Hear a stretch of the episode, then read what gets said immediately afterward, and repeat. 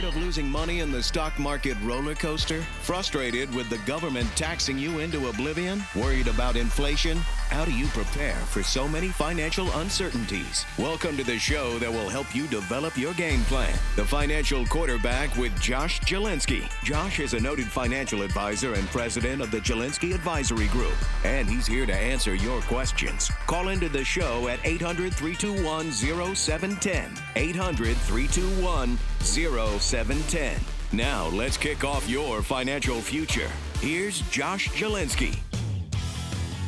Hi, everybody. This is Josh Jalinski, the financial quarterback. And we're being joined by uh, one of the favorite guests of our listeners, Harry Dent. And welcome back, Harry, to the Financial Quarterback Radio broadcast. And for our listeners who've not heard about your work, uh, going back to uh, your prediction of the demographic boom of the 90s and the 2000s, as you predicted the 08 uh, crash. Uh, explain your background for those who've never heard of you. Well, you know, first of all, Josh, I'm not an economist by training. I took everything else in college and Harvard Business School because I really I felt like uh, economics and economists didn't really offer much about real life and real business, and and so uh, I started out uh, consulting to Fortune uh, 100 firms with Bain and Company uh, coming out of Harvard Business School. But then I, I really found that I got my calling when I started doing the same strategic work with entrepreneurial companies. I realized, you know what? I'm really an entrepreneur, and I really get along with entrepreneurs. And guess what? They're the ones that make all the innovations and really create change down the road. And so that's what really got me out of being a business consultant into an economist. I went and studied all the history, all economic history from every angle possible with, you know, total open eyes, no, no economic dogma stuff and came up with my own theories that hey, new generations come up and grow up, you know, and raise families and and and peak in their spending, which I could pin at age 46 back then, and now it's 47, you know.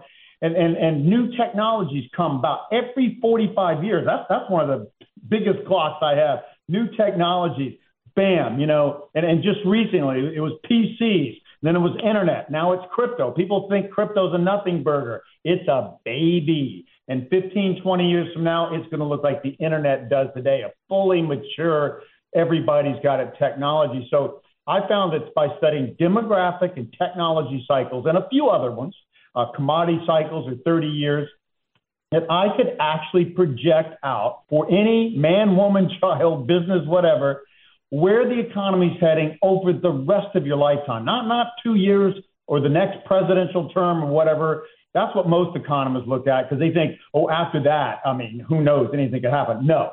Everything that's going to happen in your lifetime is already in motion by these cycles, which, which have been proven over hundreds of years now. And, and so, so I just came up with my own kind of cycle approach and, and slowly became an economist.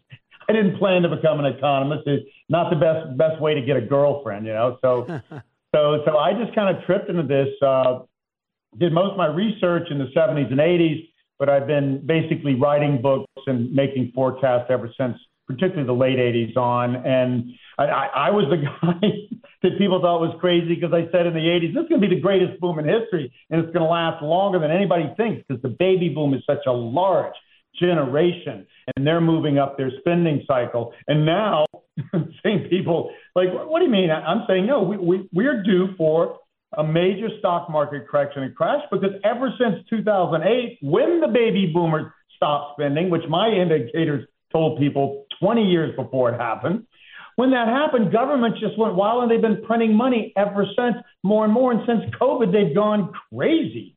So, so now we're in a whole different cycles where governments are just desperately printing money to keep an economy that wants to slow until the next generation comes along, and that's the millennials. And I've been saying from day one, decades ago, they would have their boom from 2024 and particularly strong into 2037. So we got another boom coming, but in between now and then, we got to wash out a lot of bad debts and a lot of excessive stimulus and craziness in the economy and stock markets are so overvalued that this will be looked at as history as 1929 all over again. So it's no secret, Harry, that you're a contrarian and you've been talking about a coming correction for a while now. The question is always when. You're predicting 2022, and our very own Stan Harley is predicting that as well. So when you and Stan agree, I'm like, watch out. So uh, explain why you think 2022 will be the biggest stock market crash of our lifetime. Okay, you know, I was talking about these really solid cycles, and, and they really, it took me a while to get how solid they are.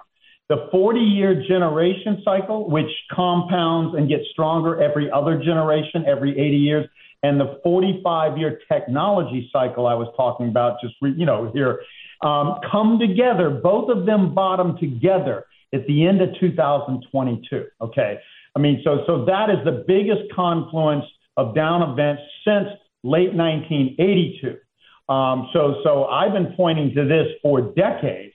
The difference is we really, in normal cycles, would have seen a peak in the demographic cycle in late 2007 with the baby boom peaking, which we did, and then a downturn. Then we would have seen the technology cycle continue into about 2019, and we would already be in another big downturn. But what, what, what, what are governments doing? They just print, print, print. And since COVID, they got the excuse to print $5 trillion in, in, in less than two years.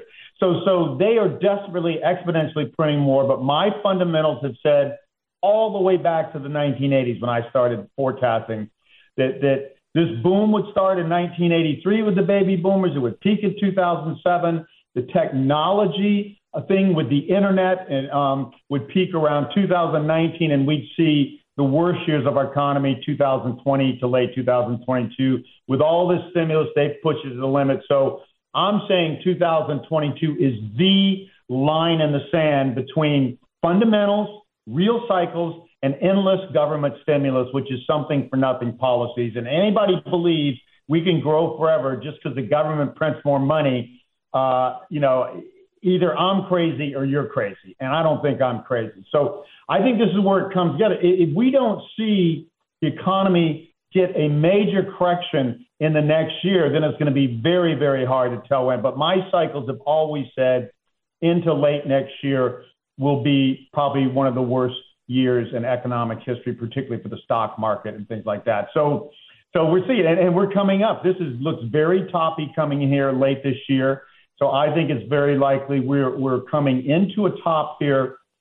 Another thing my research has shown, Josh, and this is really crystal clear, especially in bubbles like this, that the first crash coming out of bubble, like in early 2000 when the first tech bubble peaked, the first crash will be 45 to 50 percent in two to two and a half months. It's just like bubbles uh, build exponentially, but they go down even harder and faster. So the only way we'll know if I'm right, frankly, is that if we see that first crash, and I think the most likely time for that is between now here in late December and the first quarter of 2022. But when we see that first crash, then you'll know it's in motion, and it'll be obvious because stocks will probably be down. My target is 2,000 to 2,200 on the S&P versus almost 4,800 today. So you'll know if we have a crash in a few months of anything that magnitude, and then you know we're going to have a rebound out of that first, and everybody says, okay, well now the government's doing this, and then it'll just keep going down for a couple of years, like it did in the early 2000s, and, and the 1930 to 32 crash will be the two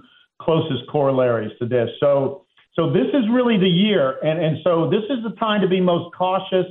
Um, but but you'll know when we see the market get really nasty quick. The problem is it could already be down 20% before you realize, hmm, okay, no. So so I figured I feel like this is just a good time to get more conservative, and then and if you do see this this a crash start to get very steep quickly, then you know this is in motion. But but right now the upside is limited after such a great 2021 year as usual, and and the downside is the highest I've seen in decades. So I, I think this should happen pretty soon if it's going to happen. If it doesn't, then people can question my forecast. But but you are you are walking dangerously, I would say. And and like you say, I'm a contrarian. In fact, I was in, I was introduced at one conference as the contrarian's contrarian. This was a gold gold bug conference I was speaking at because they consider me contrary to them, and they're considered contrary. And uh, I, I'm the guy that makes these calls when nobody else does and says, look out, like in late 2007 and times like that. You know, this is this is something real happening, and the cycles are very strong. So 2022 is the most dangerous year if we don't see much happen this year. And, and I do think the upside's limited after so strong coming this. Then you know you may have missed a little bit, but boy, if I'm right, you're going to see markets down from top to bottom in one year as much as 50 to 60 percent on the way down to 80 to 90 percent. That this is a 29 to 32 like scenario in my historical context with all these cycles. So this is worthy of at least looking at and saying, hmm, yeah, maybe I better at least get more defensive here. And then if we do start to see this happening, get so quick. I mean, that's that's all I can tell you. But it is true that since governments have fought it so hard, and especially since COVID, COVID unfortunately gave central banks the excuse just to go whole hog. I mean, like literally, how much did they print between the Great Recession in 2008 and 2019? 3.6 trillion. And that, that's historically, that's off the charts. Never been done before. They printed five trillion just since COVID in the last less than two years. This is showing how exponentially they're having to go to keep an economy barely growing and how fragile it is. It's kind of weird. You're agreeing, Stan Harley's agreeing, Lacey Hunt's agreeing, Jeff Snider's agreeing. When all these people start agreeing, who are normally a little bit different, um, you kind of would say, watch out. Um, yeah, I, I, agree with that, I mean, uh, Stan and Lacey Hunt are, are my two favorites, and Robert Prechter is another one. He's saying the same thing. Okay, these are the three people I most respect in newsletters or commentary and there aren't many because everybody else says, oh, yeah, you know, everybody's doing this and other countries are doing it and it's working out fine and the government and the Fed won't let the thing collapse. When this thing goes down, it's going to kick the Feds, you know what, so fast they won't know what hit them. I mean, that's the way. If you build up a bubble this exponentially, you can only expect to have the rubber band come back at you that strong. And that's what's going to happen. So very few people are going to see this coming. And you just literally mentioned the same people I listen to and respect other myself, and that's about it. There aren't yeah. many others. Uh, mainstream economists have no clue. Anybody thinks you can just keep printing money exponentially. Again, five trillion in less than two years after 3.6 trillion off the records in 12, 10 or 12 years before that. This is exponential. This is crazy. People are going to look back at history and say, what were economists and government officials smoking? That's what they're going to say. They're going to say, this should have been obvious. It's not obvious. We're the four or five economists and forecasters uh, that, that are saying Raoul Pal would be the only other guy to add to that list. That's yeah, it. That's my it's, universe. It's very people few. I listen to. You're right. It's very very few. few. And uh, I'll ask you when we return from the break. We'll be back with Harry. I'll ask him about crypto, eurodollar futures, Bitcoin, treasuries. What are some safe havens that he would find uh, that someone might look at for their cash? When we return, this is Josh Jalinski, the financial quarterback. And if you call us during the break at 888 988 Josh for the free review, that's 888 988 5674. We will give you a copy of Harry's latest book at no charge when you schedule and keep your no obligation portfolio review, call us now, 888 988 Josh, 888 988 5674. We'll be back after these messages. Hey, meet you out on the first tee? Yeah, I'll be right there. Just reading this article. On what? New bill Congress passed. Looks like it's going to affect the value of all retirement savings plans. My financial guy didn't tell me about this when I saw him the other day. Well, my guy did, and we made a plan. You may have heard of him, Josh Jalinski. Josh Jalinski is your guy? Listen, if you're 10 years or less from retirement, which I am, Josh will give you a free economic plan, which includes retirement planning, a 27 point checklist to make sure your income lasts as long as you live. He'll even help you navigate the current tax code. I'm definitely going to call Josh. Cool, but first, can we play some golf? Call Josh Jalinski, host of the popular Financial Quarterback Radio program, for your free economic plan. 888 988 Josh. 888 988 Josh. 888 988 Josh.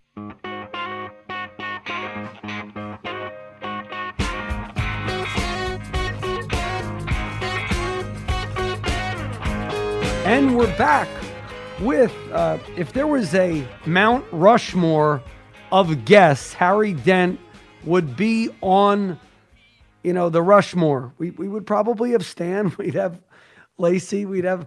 I don't know if you have you been following Jeff Snider's work on the euro dollar futures. He's one of these people, along with the people we mentioned, where you know, very few people are predicting deflation next year. And that's really what you're saying is going to happen next year. We were going to have deflation. He's saying that we will have deflation due to something with the euro dollar futures. I don't really study that that much, to be honest. Have you been looking at that? No, no. I mean, I'm aware of Jeff, but I'm not aware of that particular view. But what, it's, it's very simple. Printing all this money, people have been saying, "Oh, it's going to cause inflation, inflation, inflation." Oh, we've gotten a little inflation recently. Okay, late stages, we always do late in a boom when things get tight. What happens? All this money goes into financial assets. It's financial assets, all real estate, stocks, even gold has had one of the biggest bubbles gold has had in history. Uh, everything gets inflated, and then those assets, the financial assets, have to come back down to real value. Real estate's, you know, going to have to go down 40 to 50 percent just to get back to normal. Stock's going to have to go down 70 to 80 percent, and on and on and on. So that is deflation. Money is built up into financial assets uh, not rationally, not normally, because they're printing so much money. It's just more money chasing the same assets. And then it deflates, and all that excess gets taken out like a balloon popping. And that's what I mean. The, these bubbles build up exponentially and rapidly, but they deflate twice as fast. Most people don't get that. So, so if you, you look at the stock market, look at what it's done since COVID. If you can find me a stock market anywhere in the world, anytime in history that looks more steep and crazy than what we've seen since COVID here in the US and the world, well, you won't find it, okay? That only ends one way in a steep deflation. Those none of these assets are worth what they are. This economy would have been in a long slowdown between 2008 and 2023 by my demographics and cycles if we hadn't printed trillions and trillions and trillions and trillions of dollars. So we have to deflate. So deflation is the key term. Economists don't even know how to spell deflation anymore. We haven't seen deflation except for about a couple weeks in 2008 when they panicked and stepped on the gas. And before then, you have to all go all the way back to the 1930s to see deflation. Deflation occurs when you have major bubbles in financial assets that then deflate and all this money disappears. Money is created not just by printing it, by, but by multiplying it into higher and higher valued real estate and financial assets that more and more people own in good times, especially with high stimulus, and then it suddenly deflates and, and lets it out. And so deflation is the only way you can go from here. But you will find if you go out there and look at contrary forecasters like me, most of them are saying we're going to go more towards hyperinflation. No, Lacey Hunt, myself, all the people we've mentioned, Jeff, all these people are saying the same thing. A bubble like this only, and history shows only, only, only ends in deflation in the end. You have to deflate something that inflates this much. Now, it's still inflating, and we're even getting some consumer price inflation finally. Well, that just shows you we're in the final stage. Because, Josh, I have a, a, a, an inflation forecasting tool that's been working for decades that says we ought to be at one and a half to two percent, and we're at six point eight. And who knows what January 12 report's going to say? It might say seven or eight percent. Inflation is way more than it should be because of all this money printing. So all of this has to come back down to reality, or we cannot reset the economy and grow again. And I'll tell you, if we don't have, if governments keep printing more money and, and keep pushing this downturn off, all they're doing is killing the future of the millennial generation. The baby boomers have seen the greatest boom in history. Their boom will not ever materialize if we don't clear out all this excess financial assets and money printing and stuff, which all only perverts the economy terribly. Yeah, another statistic I love to quote. I think it's up to 23% now. That's the percentage of, of public, large public companies that cannot pay their debt service. Mm. okay, wow. zombie companies. 23%. These companies should have been flushed out and made way for better companies. And people should be out of employment with those bad companies and employment with new growing companies. So all of this money printing is just delaying the inevitable, but it's holding back the next generation's innovations, the next generation's spending power, because all we do is have a lot of bad debt that nobody's willing to flush out of the system. Of course, it's going to be painful to do that. Companies going under, debts failing, banks failing when those fail. But that's what we did in the early 30s and did nothing but grow afterwards.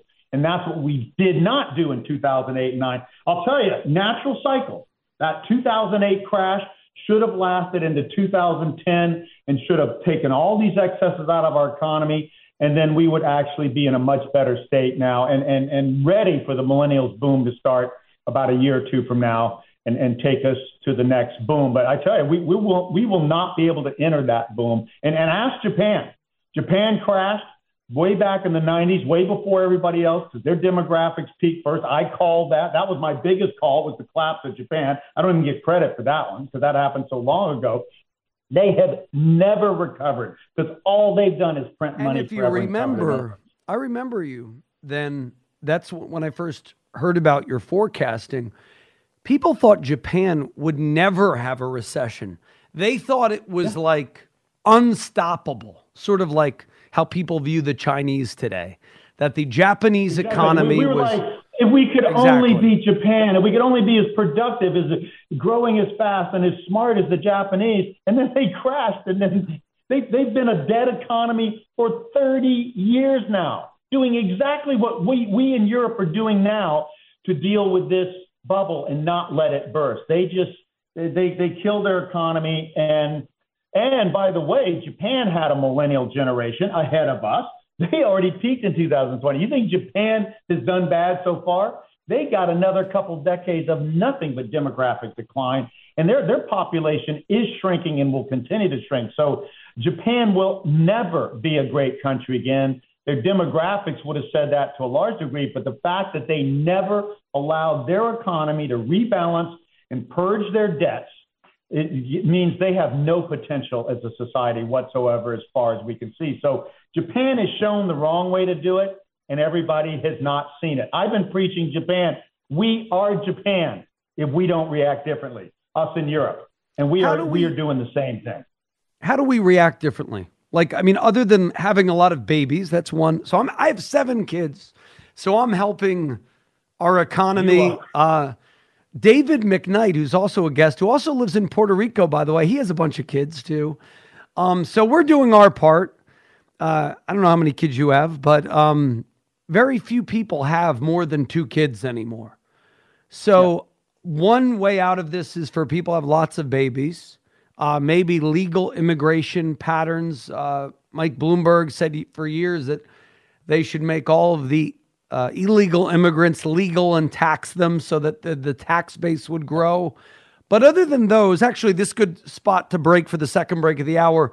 We'll be back with, you know, what is the solution to all of this mess that we're in? Uh, the left would say have MMT, modern monetary theory. Maybe the government should buy S&P 500 indexes at the next crash. We're also going to talk about if we have – if we have a 20 to 30% decline in a month like we had in March of 2020, what will the Fed do next? Uh, will they buy the S&P? Will they buy stocks? Will we, we become like the Chinese? Up next when we return, this is Josh Jalinski, the financial quarterback. And if you like what you're hearing, I will give you Harry's latest book, What to Do When the Bubble Pops. 888 988 Josh. You can get that wherever books are sold. Go to harrydent.com or dentresearch.com or call me right now for a free portfolio review. Get a checkup. Uh, we are living in uncertain times. The best time to get your roof fixed is when the sun is still shining. And the S&P and the Dow uh, recently hit new all-time highs. But there are divergences according to the technicals. It, it doesn't necessarily mean uh, that all things are rosy. So give us a call, 888 988 Josh. We'll be back after these messages. It's always on your mind retirement, whether you're 55 or 35. Not everyone wants to work forever, and most would like a comfortable retirement. You may already have a plan, but is it the right one? Josh Jalinski, host of the popular Financial Quarterback radio program, is ready to guide you towards financial freedom. He challenges the ways your parents and grandparents saved money with fresh strategies, which are exactly what you need to navigate today's volatile economic climate. Josh's new book, Retirement Reality Check, is available to order on Amazon. It's an easy read that guides you through his system for securing your financial freedom, including tax saving strategies, understanding the right investment mix, and more. Order now. Retirement Reality Check from New York's financial quarterback. Then call Josh at 888 988 Josh. Let Josh help you map out your retirement using fresh strategies. Call 888 988 5674. That's 888 988 5674.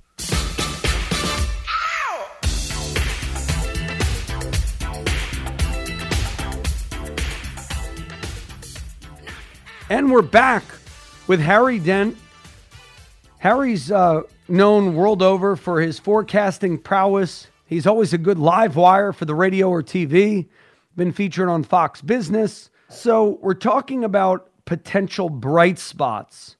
So let's say the market goes, well, well, let's actually talk first before we go to bright spots.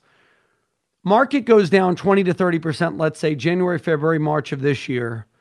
The Fed then announces they are not raising rates, they're actually cutting them. They're building a QE infinity.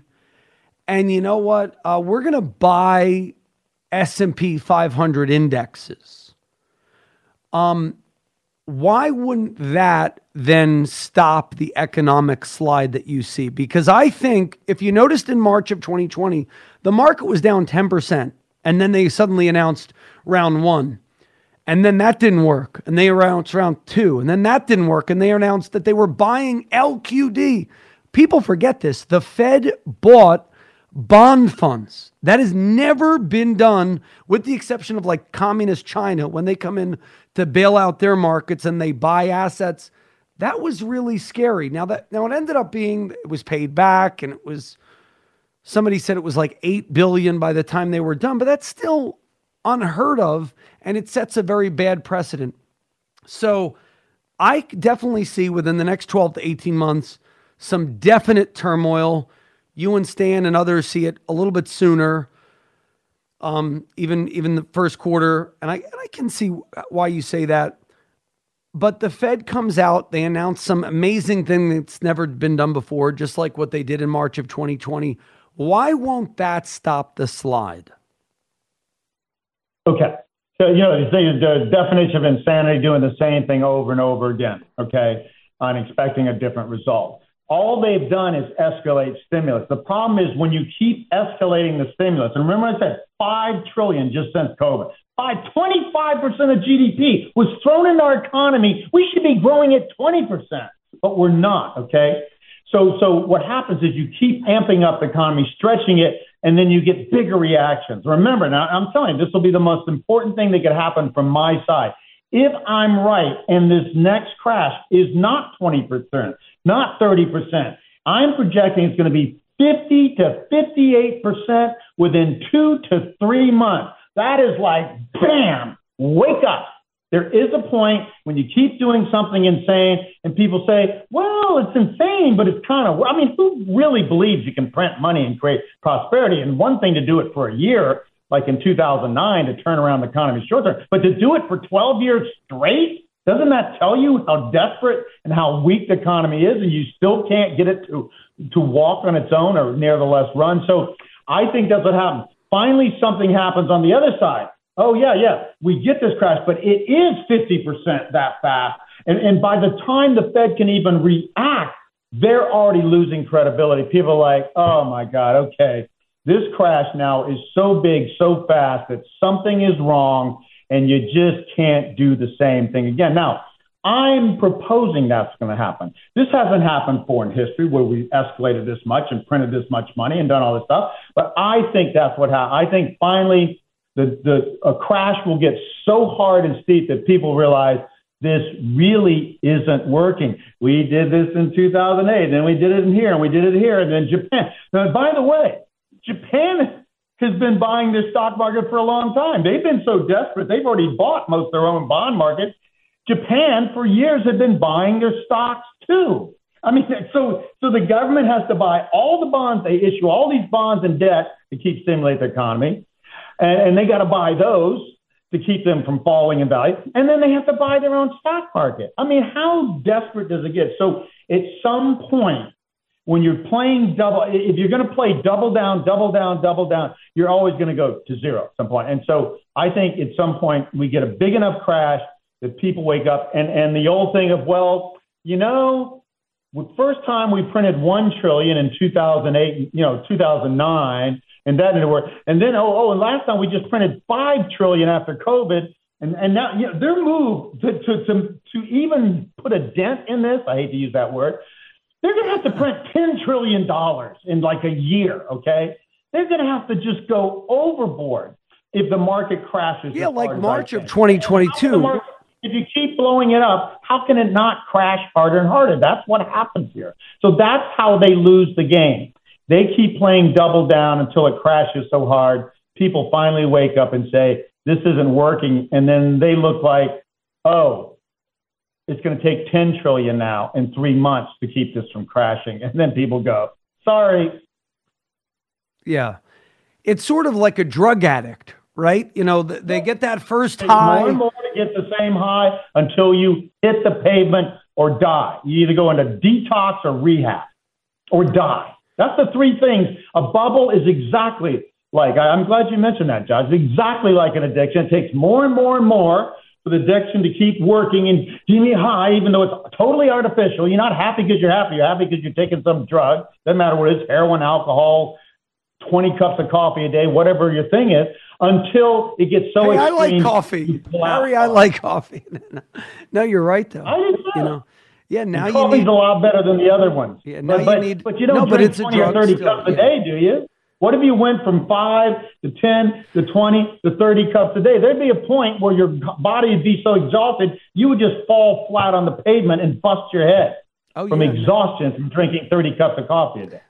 No, it, no, the, it, it has a uh, deleterious effect. Well, we're with Harry Dent. For those of you just joining us, uh, world renowned forecaster, talking about a 2022 outlook for the ages. Folks, if you want his latest book, Zero, Zero Hour. Hour is his latest book, and we'll give that to you for free when you schedule and keep your no obligation review. 888 988 Josh. When we return, we'll be back. Like, what are some positives that Harry sees on the horizon for the economy, if any? And what are some uh, maybe safe havens in this uncertain world? When we return, this is Josh Jalinski the financial quarterback. Don't touch that dial. Josh Jalinski, the financial quarterback here. In these uncertain financial times, it is imperative that you guard your financial future. If you call within the next three minutes, we will offer our complimentary bear market survival guide, which will detail steps to help your plan to potentially survive the COVID 19 crisis. The bear market survival guide will cover how you might still be able to retire amid a volatile economic climate. We will throw in our complimentary 27 point ultimate game plan for retirement. Call us at 888 988 Josh, 888 988 5674 for your bear market survival guide. Call Josh Jalinski, host of the popular financial quarterback radio program. 888 988 Josh, 888 988 Josh.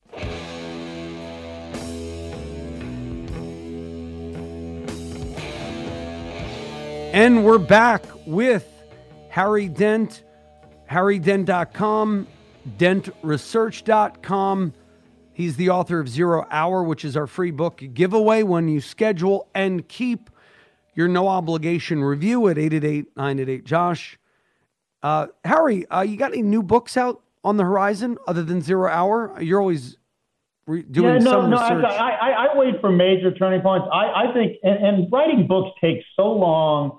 I probably will put out one more major book, probably between late 2022 and late 2023, when when we're in this downturn and I can see the light at the end of the tunnel and and, and focus on that because I've already warned about this. Have no need to put out another zero hour like book. The next book will be a bullish book and be looking more importantly, the 80s the last boom, 80 to 83 to 2007, was bullish everywhere in the world. Everybody was demographically going up.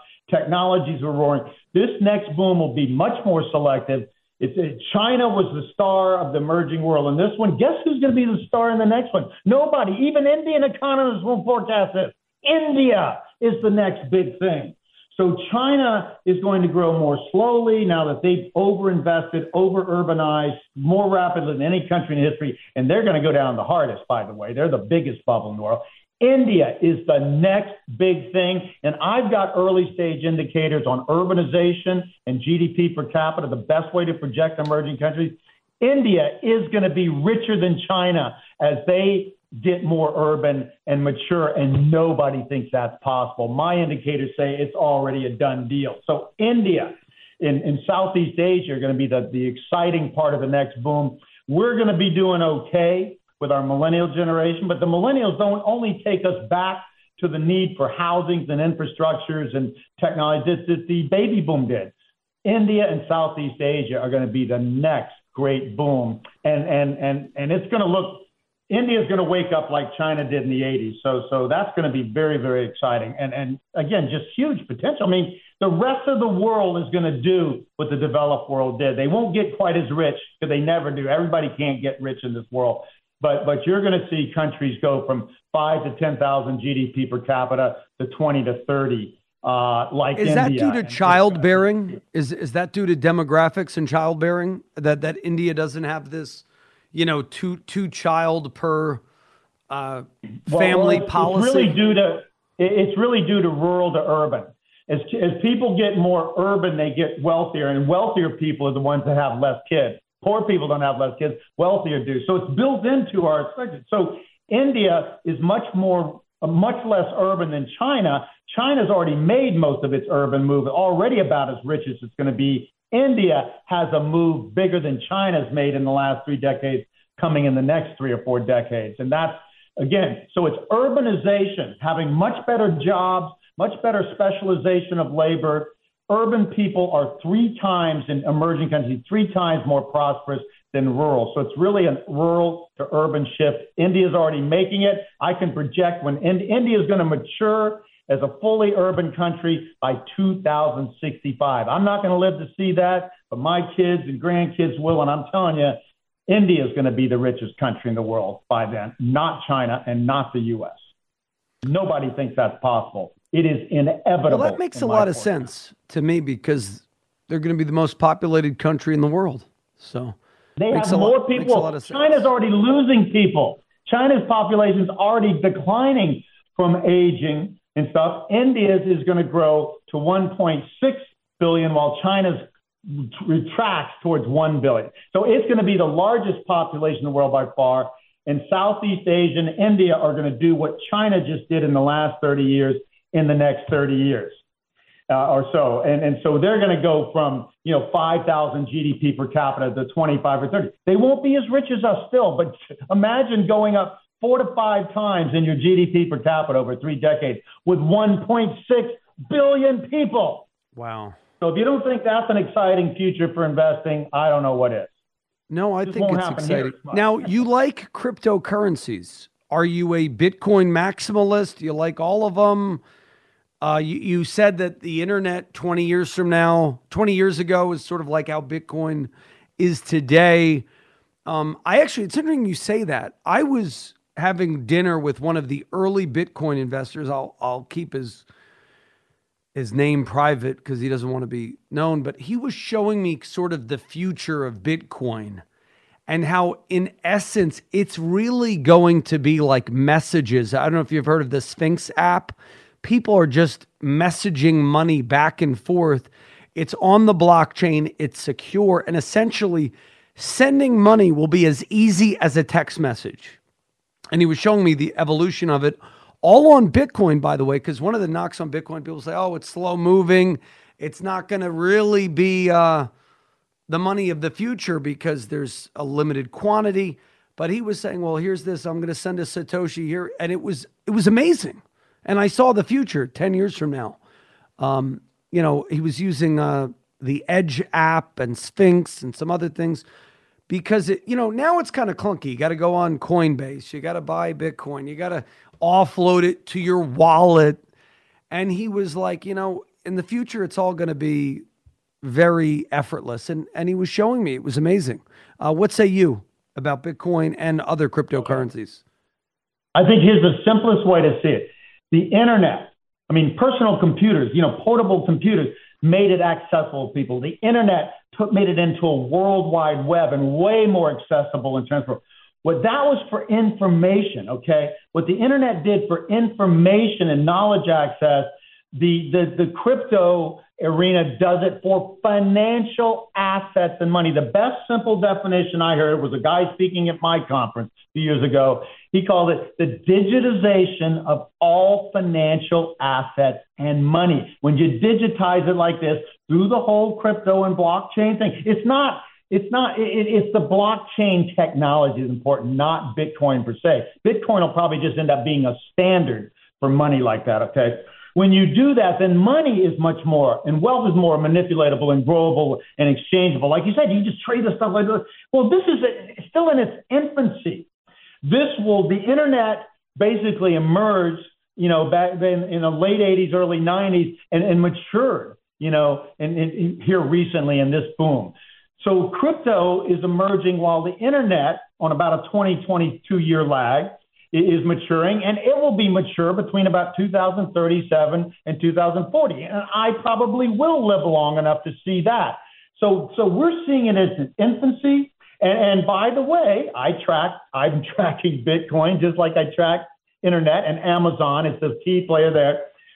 With Bitcoin's following Amazon's path. Amazon was six dollars, bubbled up to 136 in the 2000 first tech bubble, and crashed back to six you could have bought Amazon at six bucks, okay, back in 2001 to two, okay, and and now then it became now 3,500 or whatever, okay. So Bitcoin's doing the same thing. It's in its baby bubble. It's about to crash in 2022 with everything else. It will not be the safe haven because it's the strongest part of the bubble, just like the internet stocks were. We're in the last two or three years of the first tech bubble from 95 to 2000. The internet was the strongest part of it, okay? Well, Crypto's not on the NASDAQ and the stock exchanges like this, so it's off on its side, but that's what it's doing.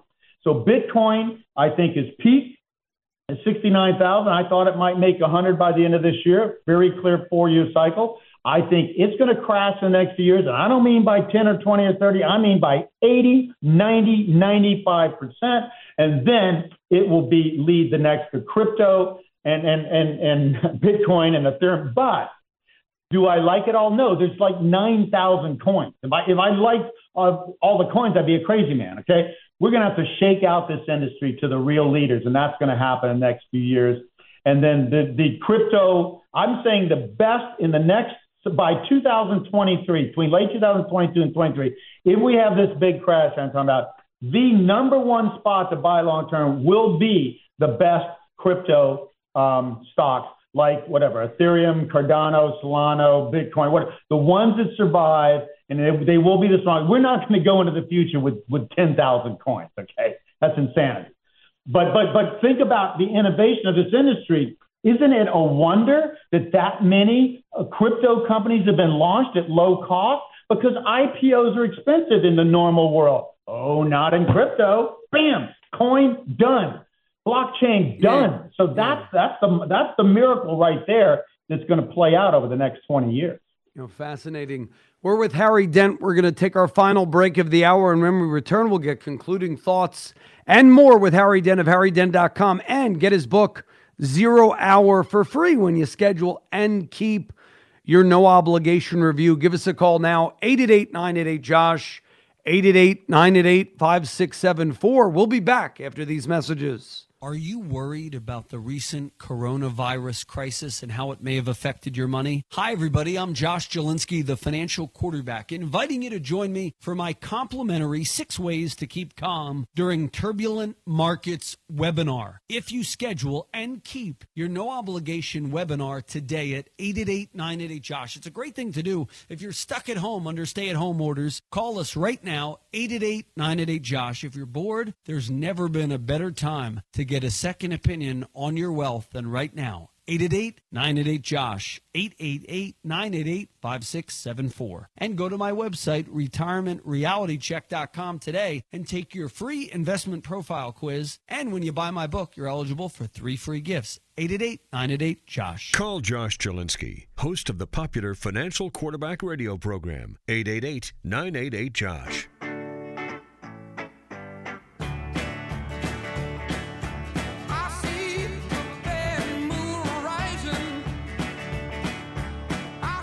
And we're back with Harry Dent. So we mentioned some bright spots, potentially crypto long term, uh, India, any other things like so where do you put your money if you're concerned about the future 12 to 18 months? Well, well, well again, there, there, when you have a bubble, and this is the everything bubble, okay? Everything is bubble, including gold. The gold budget's on a bubble, bubble. I'm like, Gold bubbled up more than the stock market did at its peak in 2011, and then again more recently. So everything has bubbled, okay? So you have to get out of the bubble. The safe haven is not gold. Gold's part of the bubble. The safe haven is cash, but that's not the best because cash just preserves your money where it is. The best safe haven is the is the safest long-term bonds in the world, and guess what that is? 30-year Treasury bond. Read my lips on that. That is the one asset among any long term high quality bonds. AAA corporates and treasury bonds are the best. But the best is the 30 year treasury bond because it locks in low yields that'll go down to zero, okay, in this whole deflation thing, the longest. Those things can go up 40 to 50% when stocks are falling 70, 80, 90, and real estate 30, 40, 50. All your assets are going up. This is the way you grow your money in a downturn and then you reinvest systematically in India, in Southeast Asia, and, and, and, and the crypto revolution and, and tech stocks and stuff and those sort of things, and the new industries emerging and the millennials' favorite companies. You invest in those things from about maybe late 2023 on. But in the meantime, you got to get in the safest haven, and everybody thinks it's gold. No, it is the treasury bonds. Everybody thinks the U.S. is this horrible country. We've done what everybody else has done, less so. Japanese have printed way more money compared to their GDP than we have. Europe has printed more than we have. We're the best house in a bad neighborhood and still the largest, strongest country in the world after all this progress around the world. US dollar, as in 2008, and US Treasury bonds will do the best. And guess what? Gold in 2008 crashed did well in the beginning. They're thinking, oh, this could be the safe haven. when when Lehman Brothers went down, so did gold with it. Gold crashed 50% in a couple of months. Gold is not the worst place to be. Treasury bonds are the best safe haven and the longest term possible. TLT is an ETF that averages 20 years, but I still say buy 30 year Treasury bonds if you can. Just buy those Treasury bonds. They will be the best safe haven. And then you don't want to hold those in the next boom. You're going to have inflation coming back slowly and, and booms around the world. You want to want to get in India, Southeast Asia, and in technology stocks. Follow the crypto revolution. That's going to be the leading dog in, in, in the developed countries in the U.S. What about people say tech is now so big? You know, you get these companies, the FANGMAN stocks that are becoming so big, they're almost like com- countries that they're they're sort of unstoppable because they will have political power, they'll have clout, kind of like they survived March of 2020. But that's really where I see what whenever people lose faith in FANGMAN, Facebook, Amazon, Netflix, Google, Microsoft, Apple, Nvidia, and then you could throw in Tesla. When people lose faith in those companies, that's when I see the crash happening. That people say, oh crap, I just lost 50% in Tesla. I'm going to sell. And that's when you could see your 80, 90%. People forget the NASDAQ lost about 89. They lost a lot. Of, I forget how much was the exact percent, but it lost a whole lot more. Than percent in the 2000 crash, and that was nothing. That was in the middle of the boom. Okay, that was a correction. Yeah. This will be the end of a major bubble. And you're right. These tech stocks, and they are dominated by these leading companies. They are the dominant. They dominate the NASDAQ, okay? They will crash 90% or more, and people will say, oh, you know, oh yeah, Tesla was a big a bunch of baloney. No, that's not going to be true. They're going to come back strong the other end. But yes, when people lose faith in the leading stocks, which are the large technology companies like Microsoft, Apple, Nvidia, all these Tesla, these are the leading edge stocks. They will, they have bubbled up the most. So they will go down the hardest. People don't get that. When they get that, you're right, then the whole thing will go down. And these companies that are so great and powerful and worth trillions and trillions and trillions of dollars and their founders, you know, you know what the net worth of Elon Musk is going to do if I'm right? It's going to evaporate at the fastest pace of any individual, maybe in history. And Jeff Bezos and all these guys, okay, Bill Gates. Now, these things will come back. Technology will lead again, but this is going to happen first. So, so you're right. And this is what it's going to take people to really get.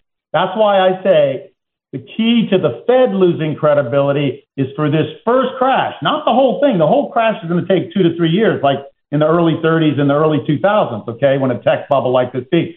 But this first crash, I am saying, is likely to be 50 to 58% in two to three months. Bam! That's going to wake people up, and they're going to go, oh, oh, everything I thought, oh, these stocks can't go down. Oh, these stocks are going to the moon. No, they're going to get it really quickly, and then try to say, try to have the Fed spread out and say, well, okay, we'll print 10 trillion this time. People are going to go, you know what?